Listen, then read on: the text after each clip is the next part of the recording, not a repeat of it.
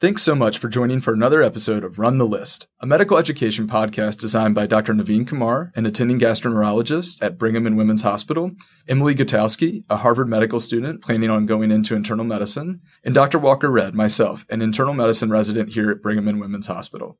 As a quick disclaimer, this podcast is meant for informational and educational purposes only. It should not be understood as medical advice under any circumstances. Welcome back to Run the List. I'm your host, Walker Redd, back again for another episode with Emily Lau. We're so fortunate to have Emily Lau here with us to go over some of our cardiology topics. If you heard our last episode, we talked about heart failure in a general sense and how to manage patients who are presenting for the first time with heart failure symptoms or are having an exacerbation of heart failure. As we clarified what was important in the acute sense then, we we want to focus today on how to manage these patients when they're admitted to the hospital or as outpatients. Everything we talk about during this episode is going to be evidence based approaches to treating patients with any type of heart failure. We're going to introduce a mnemonic. We think it'll be really useful. So let's go ahead and run the list.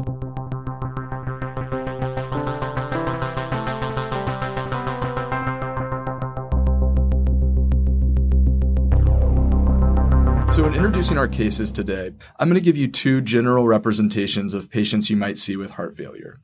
One patient would be a 73 year old woman with obesity, long-standing uncontrolled hypertension, and known heart failure with preserved ejection fraction and an EF of 65%. Another example would be a 73 year old man with hypertension, hyperlipidemia, coronary artery disease, status post CABG three years ago, and heart failure with reduced ejection fraction secondary to ischemic cardiomyopathy, who's coming in with an EF of 25%. Imagine both these patients presenting with typical heart failure symptoms like dyspnea on exertion, bilateral lower extremity edema, and weight gain. And we're going to focus on what you will do for these patients when they're admitted to the hospital. Emily, before we dive into the details of the management as outlined by our helpful mnemonic, how do you think about the etiologies driving these presentations? As we recall from our last episode, every single time a patient comes in with a new diagnosis of heart failure, it's important to try to understand why they are in heart failure. For patients with heart failure with preserved ejection fraction, we generally think of patients who are older, more frequently have hypertension, are overweight, and more often to be women in contrast to patients with heart failure with reduced ejection fraction. So some of the major contributors, as I've mentioned, are hypertension, aging, coronary artery disease, diabetes, obesity, and kidney disease. And so for HFpEF or heart failure with preserved ejection fraction, we're really talking about a constellation of different comorbidities. For patients with heart failure with reduced ejection fraction or HFrEF, there are a number of different etiologies. The most common cause of HFrEF is coronary artery disease or ischemic heart disease, so it's always important to rule that out. And then other diseases like myocarditis or chemotherapies such as doxorubicin, thyroid disease, alcohol, or even idiopathic or genetic causes of cardiomyopathy can all lead to HFrEF. I think we all sort of talk about the disease progression in terms of symptomatology. And could you tell us a little bit about the classification system that's widely used for these patients? The most widely used is the New York Heart Association classification system. And basically, it goes from class one to class four. Class one refers to a patient who really has no symptoms and they're able to do their day to day activities without any issues. And then as the disease progresses to having minimal symptoms, which we might say is class two, having symptoms that affect their everyday activity, we say would be class three. And then finally, folks who have very severe limitations in their activity, even symptoms at rest, we say those patients have class four New York Heart Association heart failure. Now that we've talked about etiologies and how we classify the severity of symptoms, let's just start to frame generally how we're going to talk about the management. This is a long mnemonic we're going to go through. It's not something you need to have down off the top of your head, but it's something that you can store so that when you admit these patients and take care of them in the inpatient setting, you don't let anything slip through the cracks. And then we'll touch on at the end some important aspects of how we take care of these patients as outpatients as well. I want to give credit to two of my co-residents, David and Lauren, for coming up with this mnemonic Panic Doctor Air. You'll hear these therapies in conjunction with one another called GDMT or Guideline Directed Medical Therapy. We're not going to go into the specifics of all the excellent named cardiology trials here. We're just going to summarize for our listener what goes into each of these categories. So, to start things off, we're going to talk about preload and how we address preload typically with diuresis. As you recall from our last episode, we spent a little bit of time talking about diuresis. And this is really the mainstay of management for all patients with heart failure because oftentimes they are coming in wet, meaning they have excess volume. And the way to get rid of excess volume in general is through medications called diuretics. So there are a few types of diuretics that we often use, including furosemide, torsemide, or bumetanide. They often come in either intravenous or oral options. In general, what we like to do is get a sense every day as to whether or not a patient still has a lot of extra volume. So we do this using physical exam. Is their jugular venous pressure elevated? Do they have crackles on their lung exam? Do they have peripheral edema? And if we ultimately decide that the patient is still volume overloaded, we say that we'd like to go ahead and continue to diurese them with one of the agents that I mentioned. It's important to understand every day how much fluid you're trying to get off of them. So we will typically say that we want want a total body balance goal of negative one liter, for example. And that means that we want to be able to diurese this patient at least one liter more than what they are taking in either by food or by drink. It's important also to take into consideration what's happening with their electrolytes. As you might know, whenever you diurese somebody, the potassium and the magnesium also gets excreted by the kidneys concomitantly. So if you're diuresing somebody, you have to be thinking about repleting their potassium and magnesium at the same time. So that's the P in Panic Doctor Air preload. I just want to touch on a quick anecdote when we were working together. So when I was working with Emily when she was attending on the General Medical Service, I had to ask her for a patient with heart failure with preserved ejection fraction. Is it really true that we basically just diurese these patients? I think about all of the other therapies we can offer for patients with heart failure with reduced ejection fraction. I think that that is such an important distinction. Traditionally, we have been studying heart failure with reduced ejection fraction for quite some time. So over many, many decades, we have come to learn that there are a number of medications that actually improve mortality and prolong survival in patients with HFrEF. Unfortunately, HFpEF, which is actually exceedingly common and is projected to be more common than HFrEF in the next few few decades. It hasn't been such an easy story. We've been doing trial after trial trying to figure out and understand whether or not there are therapies that might be able to reduce mortality in our HFpEF patients. And yet time and time again, none of these therapies work. So it is true that at present, the only therapy we have for patients with HFpEF is really to diurese them and to improve their symptoms of volume overload. So let's go to the A, afterload. Tell us about how you think about managing that. Afterload is an important part of stroke volume. And if your afterload is too high, this can often create a situation where the heart has to pump against very high pressures. This can lead to reduced cardiac output. So the mechanism of afterload reduction is to promote vasodilation so as to improve stroke volume. This is especially important in patients with severe hypertension or valvular disease like acute mitral regurgitation or acute aortic regurgitation. I think there's lots of different agents we can use, sure. but what are some of the common ones? The most common ones you'll probably hear about are ACE inhibitors or angiotensin receptor blockers or ARBs. ACE inhibitors might include something like lisinopril. Angiotensin receptor blocker might include a medication like losartan. And one of the newer medications on the block are the angiotensin receptor neprilysin inhibitors or ARNIs, and the other name for it would be sacubitril valsartan. Now, it's important to know that all of these agents are useful for lowering blood pressure. So they can be used in patients with hypertension as a way to lower blood pressure. But they have been studied specifically in patients with HFrEF as a way to actually improve mortality. Remember, these medicines can be used in patients with HFpEF, but they have not been shown to actually prolong survival in those patients. Excellent. So we've gone through P, A, now we're to N, and that's the neurohormonal blockade. And so tell us about some of those options for medication and what the mechanism is. So one of things that we've learned about heart failure patients is that the body senses that the heart is failing. And as a result, it actually amps up the adrenergic system. So you have an excess of catecholamines, an excess of adrenaline as an effort to be able to increase the contractility, heart rate, and basically the whole cardiovascular system. In the short term, when somebody is in an acute heart failure exacerbation, that is extremely helpful. However, long term, we've discovered that the activation of the adrenergic system can actually be deleterious to the heart if it continues uninterrupted One of the mechanisms of trying to improve mortality in patients with heart failure with reduced ejection fraction is to really try to target this adrenergic system or the catecholamine system. We do that through a number of different medications, for instance, beta blockers. Beta blockers actually typically reduce contractility, which short, sort of seems counterintuitive in patients with heart failure because you're actually trying to increase their cardiac output. And that's absolutely true. In somebody who's in acute heart failure, you do not want to give them a beta blocker. But once you've gotten them settled down, you actually want to be able to try to stop all of this excess catecholamine surge that can be deleterious long term. And so giving a beta blocker has been shown to actually improve mortality in these patients long term. Other medications like ACE inhibitors and ARBs or ARNIs also help to prolong survival by inhibiting aldosterone, which allows for decreased adverse myocardial remodeling. And then other medicines like spironolactone and eplerenone are also part of this group of neurohormonal blockers.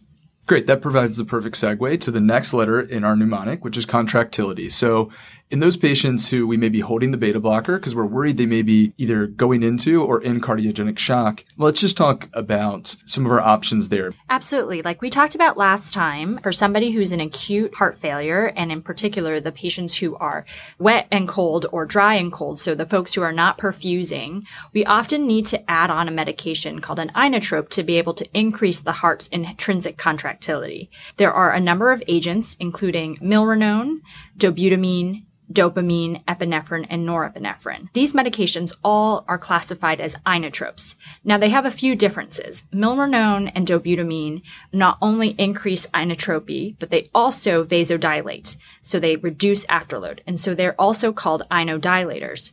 Dopamine, epinephrine, and norepinephrine increase contractility, but also increase afterload. So they're called inopressors. And depending on the situation, you'll choose one agent over another, and that can be tailored when a patient is, for instance, in the intensive care unit.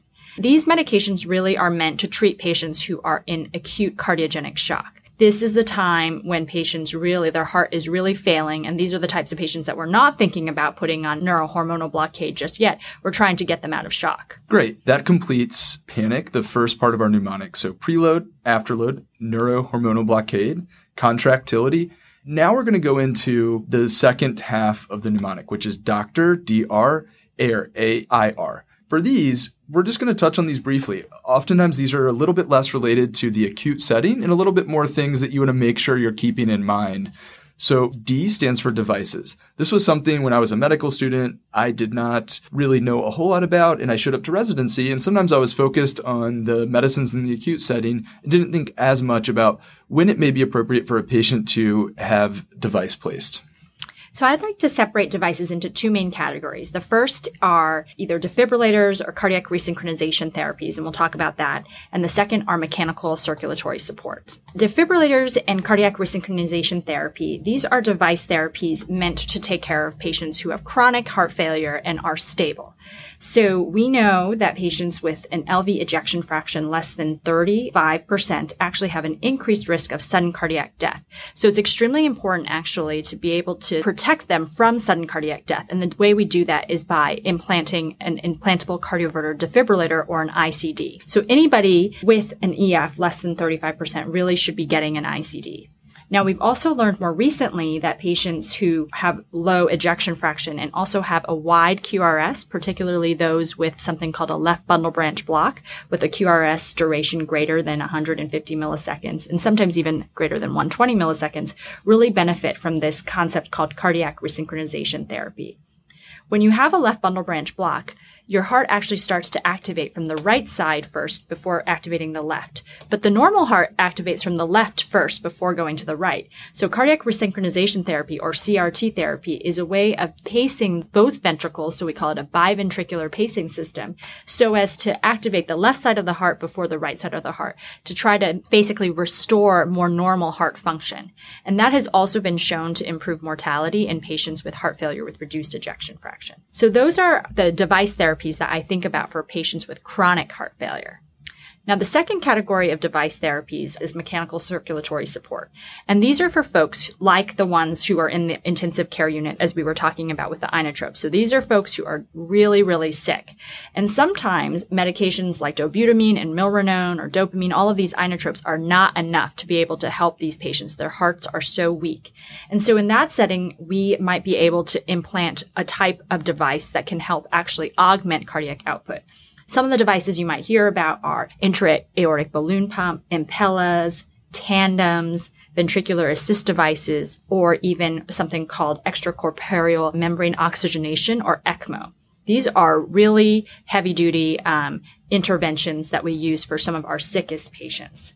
And then finally, if we're not able to help somebody get better with all of the medicines that we've been talking about, we might have to start thinking about listing these patients for heart transplant. Great. So D, we just did for devices. And then R, the other half of it is rhythm, which is actually kind of related and we can keep brief. But basically, one big thing is still remembering the ICD for EF of less than 35%, as we just said. What are some of the other things you think about? Other things I think about for rhythm is atrial fibrillation and ventricular tachycardia are exceedingly common rhythms that are co-associated with heart failure. So you might have to be treating those rhythms alongside all the other things that you're doing. Perfect. Let's jump into the air AIR part of the mnemonic. A stands for anticoagulation and antiplatelets. What are some indications why patients would be on those medicines? Generally speaking, antiplatelet therapy like aspirin or clopidogrel, ticagrelor are used in patients with coronary disease or who've had previous coronary intervention like a stent. And then anticoagulation like warfarin or some of the newer direct oral anticoagulants like apixaban or rivaroxaban are used for patients with atrial fibrillation. Great.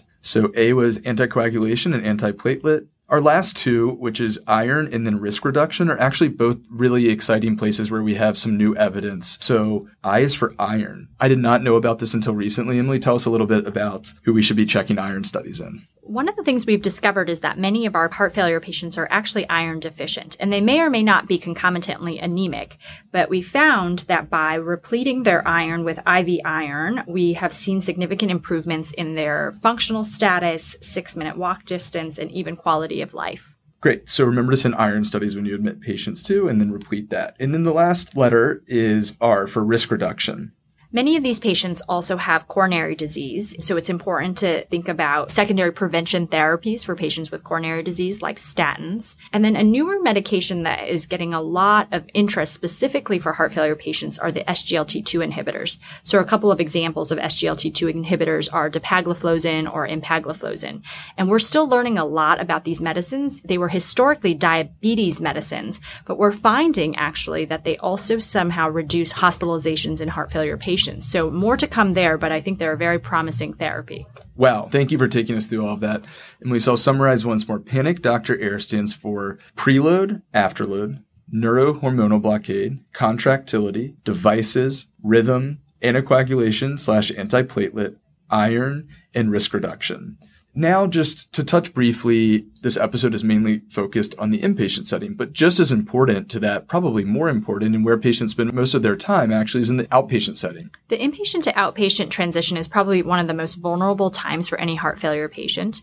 Uh, as you can imagine, in the hospital, we control almost everything how much somebody is eating, drinking, we're weighing them every single day. Life is very different outside of the hospital. So it is extremely important to talk extensively to your patient about the things that they need to be doing doing, and also to ensure very close follow up with one of their heart failure providers. So, for instance, things that I advise my patients to do as they're leaving the hospital, they need to be weighing themselves daily. They need to be keeping very close track of what types of foods they eat and how much fluid they're taking in every single day. In general, I recommend that they take in no more than two grams of salt and two liters of fluid every single day. But as you can imagine, that can be really hard to do outside of the hospital. The other thing to think about is that you want them to pay attention to their own symptoms. Are they starting to get more short of breath? Are they not able to do some of the activities that they typically can do? All of these things are warning signs and things that they absolutely need to report to their physicians. Excellent. So we've talked about a lot today. What are the summary points that you want our listeners to take away, Emily? I'd like for everyone to take away knowing the differences between heart failure with reduced ejection fraction and heart failure with preserved ejection fraction. The etiologies are different and the therapies are really quite different. So it's important to make that distinction when you're admitting these patients and taking care of these patients in the clinic. And finally, as we just mentioned, it's extraordinarily important that these patients have very close follow up. They are often very tenuous and managing fluid and salt intake in the outpatient setting is really hard. So it's important when you discharge these patients that they have a heart failure clinic follow up appointment set up before they leave. Great. Thank you so much for spending time with us today, Emily. It is truly a privilege of ours to have you on the podcast. And thank you, listeners, for tuning in. Please join us next time to run the list.